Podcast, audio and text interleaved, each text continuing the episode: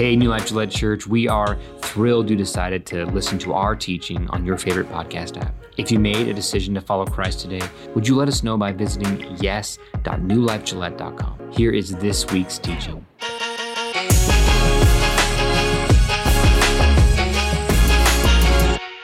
Happy Father's Day. Yeah, we got some good dads around here, I think. Hey, welcome to those of you who are on Church 307, to the guys over at the prison, to our friends at the jail. Today is going to be weird. We're starting a new series today called The Perfect Library, and we are talking about the Bible and about how the Bible is not a book. The Bible is a library of books. And today I'm going to do something for you that my high school Bible teacher did for me when I was in high school. I went to a Christian school growing up, and at the end of one of our school years, he said, okay, we've been talking about the Bible all year. I want to just take an hour and tell you the whole story, beginning to end. Because I don't know about you, but if you're new to Bible reading, or if you've been hearing bits and pieces, Bible stories throughout your life, sometimes it's hard to put them all in a timeline, beginning to end, Genesis to Revelation. And so today, my goal is do what he did in an hour. It's going to be a little more lecture style than normal, but to give you a 30-minute version of the beginning to end story, Genesis to Revelation. And here's my invitation.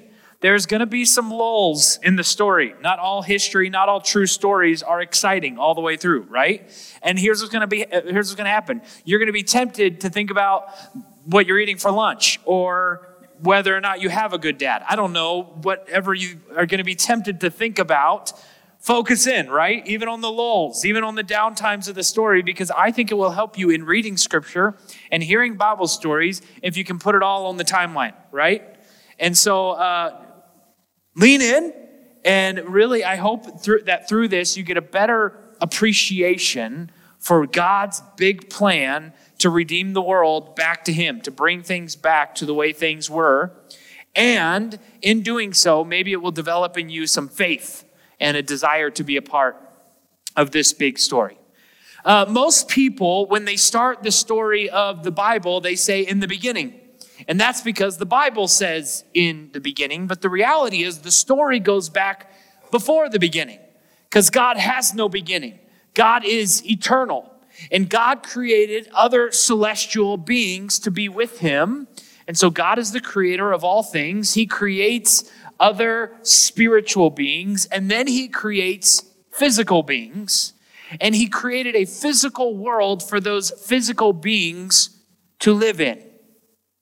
In the Genesis narrative, we read about the Garden of Eden in the middle of God's creation. And in the Garden of Eden, He placed the first man and the first woman, Adam and Eve. And everything was great there. It was a paradise. God walking with Adam and Eve in the garden. But He gave them one rule because He wanted to give these humans free will, because that is what loving people do. He gave them a choice. And He said, you can do, like, you got all freedom here. In this garden, you've got everything you could ever want. You're hanging out naked together all the time. Sounds like a good Father's Day to me. And Adam and Eve in the garden, in the middle, they see the tree of knowledge of good and evil. And God says, you can eat of any of the trees. Tree of life, it'll give you life forever. But don't eat from the tree of the knowledge of good and evil. And Adam and Eve rebelled. Why? Well, we got to introduce the villain of the story. The Satan, the serpent, the snake came and tempted Eve, and she gave in to temptation, and the fruit looked tempting, and she took it, and she ate it. And she had this desire to be like God. It wasn't good enough just to have a good relationship with Him. I'm jealous of Him. I want to be like Him. And you'll see this theme of jealousy throughout the whole story of us acting against God's will because I want my will. So Adam and Eve rebelled. And they were kicked out of the garden. They started to have kids. God commanded them, be fruitful and multiply. And so they started having kids. But you see the effects of sin very early in the division that happens as a result of sin. Cain and Abel and the infighting, even within a family, within people who are supposed to love each other, Cain and Abel fight. And then Cain and Abel have kids, and their kids have kids, and Adam and Eve's other kids have kids, and the population of the world begins to grow, but the problem of sin just keeps hitting every one of them.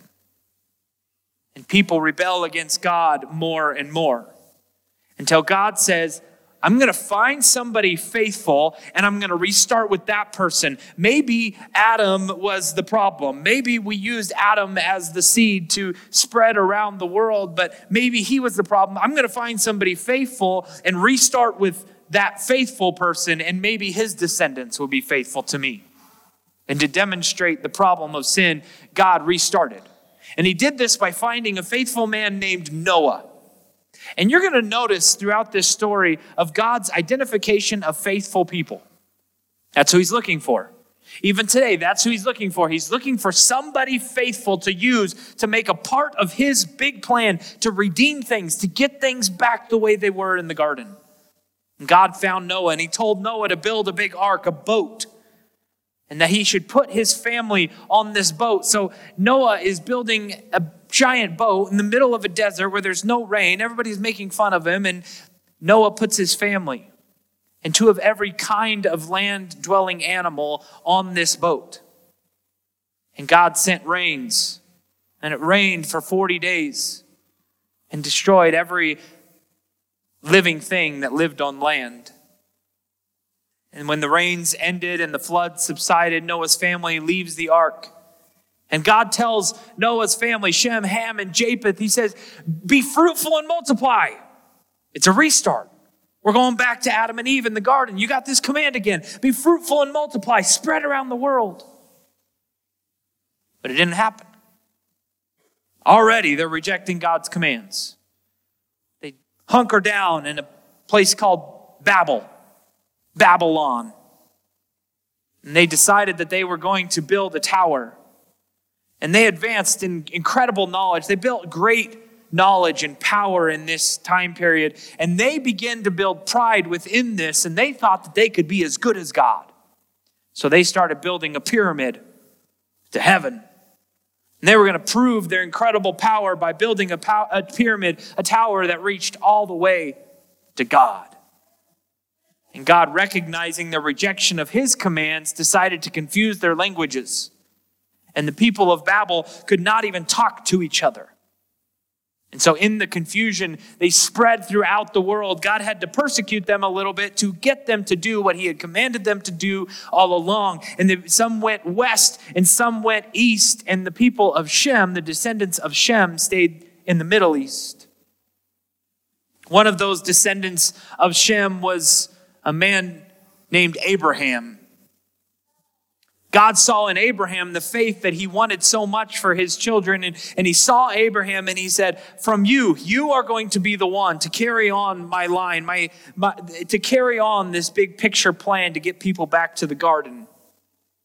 And so God told Abraham, he promised him that he would make him the father of a great nation. The problem was Abraham was an old man. And he and his wife, Sarai, had no children. And so they thought it was a little bit funny, but they kept moving on and stayed faithful to God until eventually God gave them a son named Isaac. And to demonstrate Abraham's incredible faithfulness, God told Abraham to take Isaac up on Mount Moriah. And on Mount Moriah to sacrifice his son to God. So Isaac carried a cross up Mount Moriah to be sacrificed. But just before Abraham sacrificed Isaac, God stopped him and provided a substitutionary atonement, provided a replacement sacrifice, and killed the ram in Isaac's place. Isaac, witnessing the incredible faithfulness of his father, carried on that heritage to his sons. He had two sons, Jacob and Esau, who fought against each other, similar to the way that Cain and Abel fought against each other. And you'll see families and brothers fighting against each other all through the story. And Jacob and Esau fought to determine who would be the one to carry on this great promise to become a great nation, to receive the inheritance from their father. Well, Jacob wrestled with God And he is the one who received this blessing, became the father of the great nation that God had promised to Abraham. So Jacob's name was changed to Israel, and Israel would become the father of Israel. Israel had 12 sons. His 11th son was a guy named Joseph. Joseph was a blessed individual. He had great skills, organizational skills. He had the ability to dream dreams and to interpret those dreams. One night he had a dream that suggested that he would rule over all of his brothers. Joseph was his dad's favorite son, was Israel's favorite son. And the other 11 brothers were jealous and fought against Joseph. In fact, they sold Joseph into slavery. In slavery, he was accused of a crime he didn't commit, and eventually he was thrown into jail in Egypt.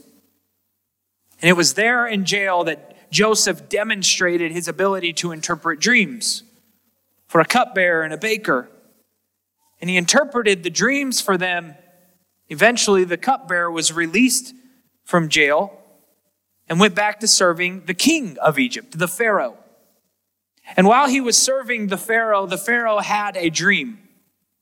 And he asked all the wise men of his country, "Who can interpret this dream for me?" But none of them could until the cupbearer said, "I know someone who can. There's somebody in your jail named Joseph, and he could interpret your dream."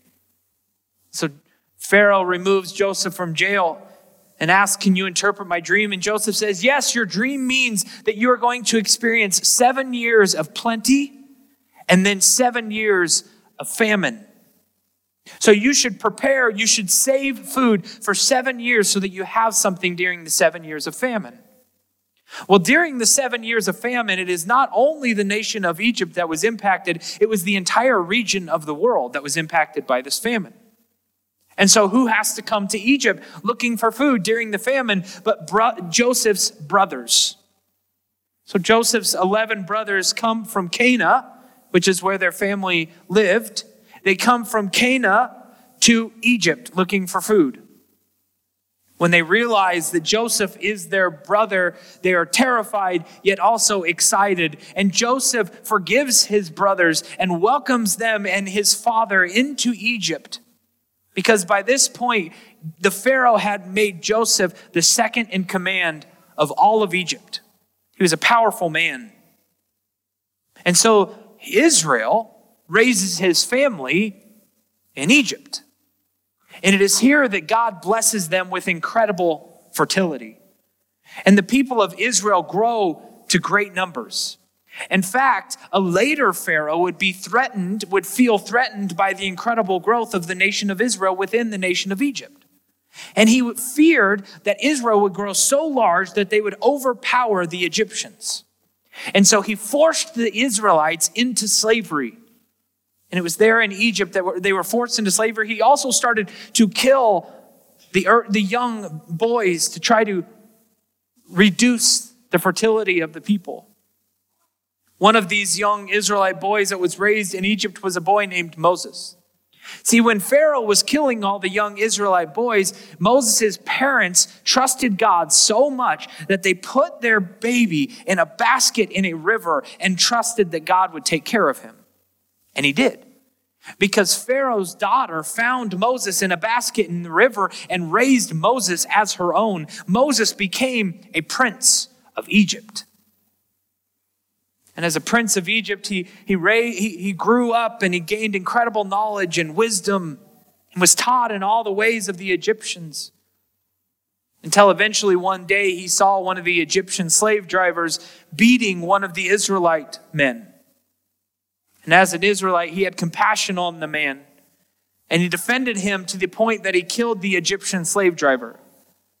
In fear of what would happen, Moses ran from Egypt and wandered in the wilderness.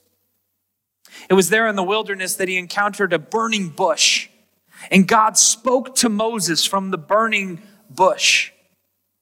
And God told Moses, "Go back to Egypt. And when you get back, demand of the Pharaoh that he release the Israelites from slavery." And so after a long argument, Moses finally determines that he will go back to Egypt, and he demanded that the Egyptians set the Israelites free. They wouldn't do it until God performed 10 miracles through Moses. 10 plagues that forced Pharaoh to release the Israelites from slavery.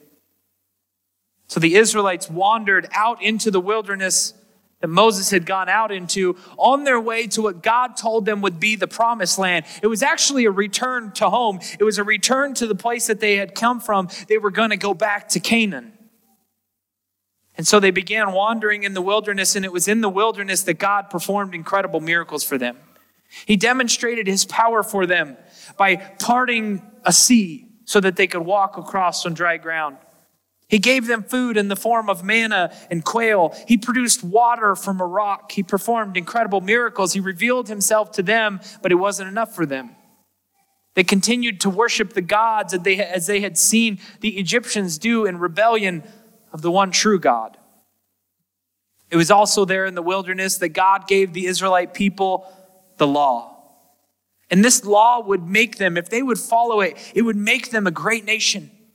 It would make them healthier than all the people of all the nations around them. It would make them stronger. It would make their crops more productive if they would just follow the law. But they rebelled against the law, and they rebelled against God. So God established a new ruling order. God placed over them judges, and he gave them prophets, and the judges would protect them and keep them holding according to the law. And the prophets would deliver messages from God. God also taught them to build a tabernacle, a tent out in the middle of the wilderness. And if they could go into this tabernacle and meet with God, similar to the way that Moses met with God in the burning bush. Within the tabernacle was the Ark of the Covenant, this meeting place with God, and these signs to represent his presence in that meeting place. There was so much rebellion among the Israelites that eventually God determined that that generation had to pass away before he would eventually allow the Israelites to enter into the Promised Land, to enter into Canaan. And so God rose up a new leader named Joshua to take over after Moses had died. And Joshua carried the Ark of the Covenant across the Jordan River into the Promised Land. The first city that they encountered when they entered the Promised Land was Jericho. And God would again remind them that it is him who would lead them. It is him who will protect them. And God destroyed the city of Jericho. He destroyed their walls and destroyed their people himself. And God's incredible power would allow them to spread throughout the nation of Canaan and to build what we now know as the nation of Israel there. But because the people were unhappy that they wanted to be like the nations around them, they began to demand of God a king. And God said, "No, I'm your king. You don't want a human king. I'm your king. I have given you the judges and I have given you the prophets. This is a better way. Trust me. If you have a king, he's just going to use you." But they demanded it. So God gave them King Saul to prove that he was right. King Saul would become a horrible king, almost like the slave drivers in Egypt. And King Saul eventually would need to be replaced, so God raised up a new king through the prophet Samuel. And the new king was named David. And David was faithful. Much more like Abraham and Noah, David was faithful to God. And David was faithful in the shepherd's field. He was a shepherd where he learned to play the harp. And God would use this incredible talent of music to help him to write the psalms, the songs that we still sing today.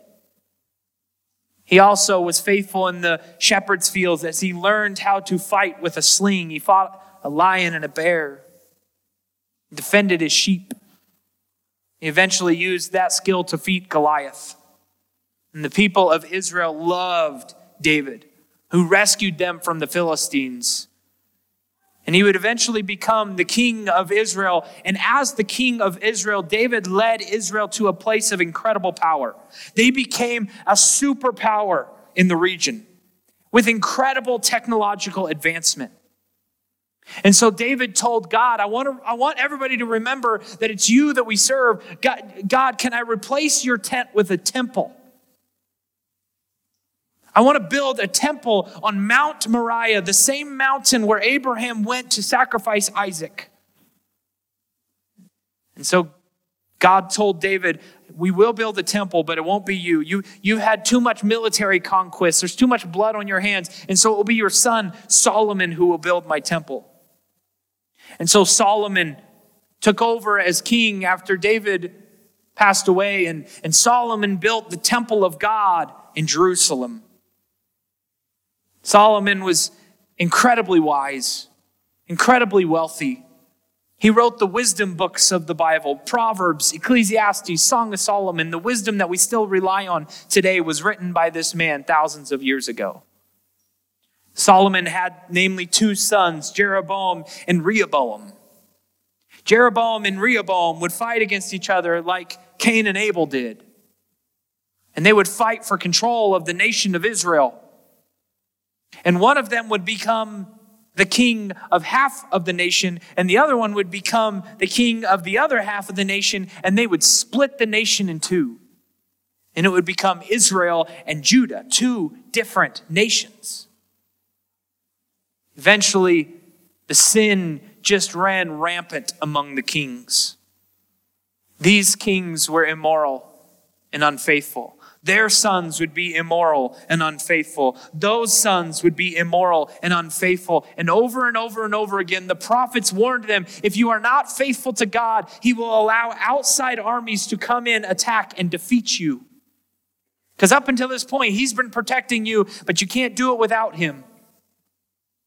They said, just hold on. Someday he will bring you a new king, a better king, a Messiah. The prophets told them, just be faithful to God. Just wait for him. He's got a way. He will bring you a new king, a Messiah, to set you free, to establish you as an incredible superpower in the world. But they couldn't wait. And they kept sinning. So eventually God would allow the Assyrians to come in and defeat the northern kingdom, Israel. And then eventually he would allow the Babylonians to come in and defeat the southern kingdom, Judah. We call this the Babylonian captivity. As Babylon entered Judah and took from it all of the best and brightest young men of Jerusalem. And they carried them off to Babylon. And it's there in Babylon that we read of incredible faithfulness of Israelites like Shadrach, Meshach, and Abednego, who were faithful to God even when they were thrown in the fiery furnace. It is there in Babylon that we read the incredible faithfulness of Daniel, who with incredible wisdom was raised up as a man of great power in the nation of Babylon. And as kings came and went in the nation, he remained in power. So much so that the other leaders in Babylon were jealous of Daniel. So they threw him in a lion's den to be killed, but God protected him in the lion's den. Eventually, a king Cyrus would come into power in Babylon and allow the nation of Israel to return back to Jerusalem and rebuild the walls of their city and rebuild the temple in their city. So they returned home and they rebuilt. But they thought it was their own strength they were building in. They ignored God and they continued to sin. So eventually God allowed another great nation to come in and conquer Israel. And Rome would take over and would control, not to carry the Israelites to their own nation, but instead to occupy the nation of Israel. And it was in this time that the people of Israel became desperate for a king of Israel who would revolt against Rome and would raise them up as a superpower again. So the prophets foretold of this Messiah, and they began looking for the Messiah. And many people would come and claim to be that Messiah. And in doing so, they would rally a great force to try through military might to overcome the Roman Empire and all the other powers in the area. But time and time again, they were proved not to be the Messiah when they would lose and eventually die. Until an angel appeared to a young Israelite teenage girl named Mary, a descendant of David. And he would tell her that she would give birth to the Messiah. Because she was faithful. She was picked. She was chosen to be part of this long thread that runs throughout history of faithfulness. Those people who would remain faithful to God. She was picked, just as Abraham was, and Noah was, and David was. And she gave birth to Jesus.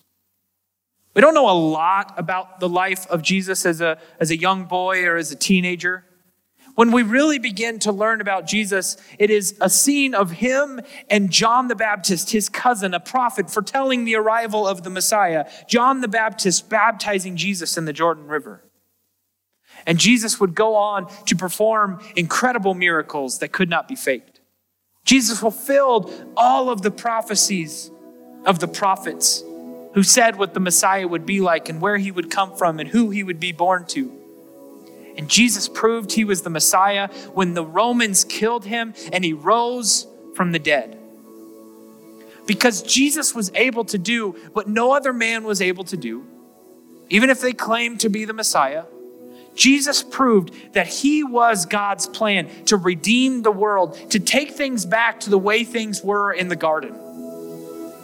Because if you read the story of the Old Testament, you recognize that it's all one big arrow pointing forward to Jesus. And then if you read the New Testament, you realize that it's all one big arrow pointing back to Jesus.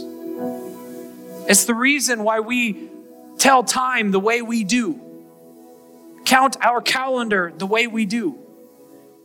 Because Jesus was born 2,000 years ago in Bethlehem, it changed everything. Because he died and rose from the dead, it changed everything. And when it was undeniable that Jesus rose, the witnesses of the event could come up to with no other explanation than the fact that he really was the Messiah. And so they began to follow him. Thousands and thousands and thousands of people who began to follow Jesus.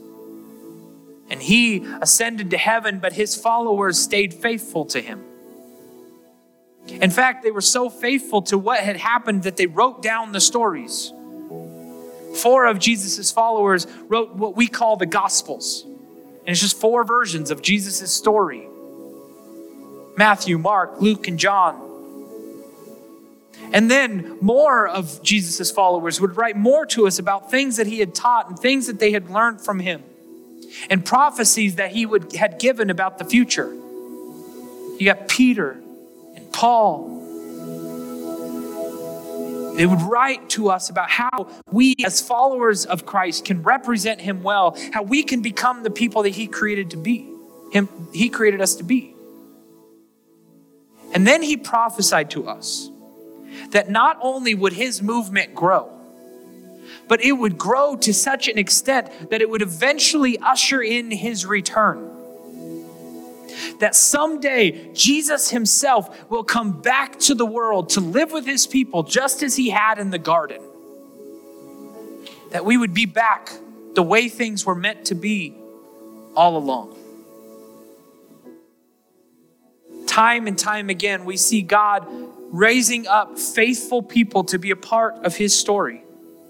And those faithful people, those people who were friends of Jesus, who had interacted with Jesus, would go to their death because they refused to deny that what they saw happen actually happened.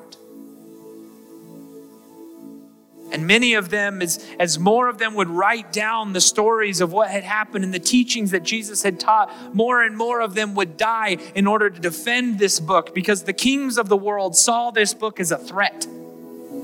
So they needed to burn it. They needed to wipe out all the followers. They needed to kill all the followers. Yet they just kept dying to preserve this library of books we call the Bible, to give it to you.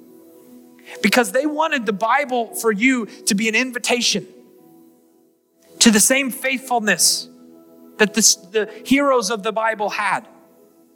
And not just to read it and think it's a good book, but to see it as our story, to invite us into that faithfulness that allows us to be in the story.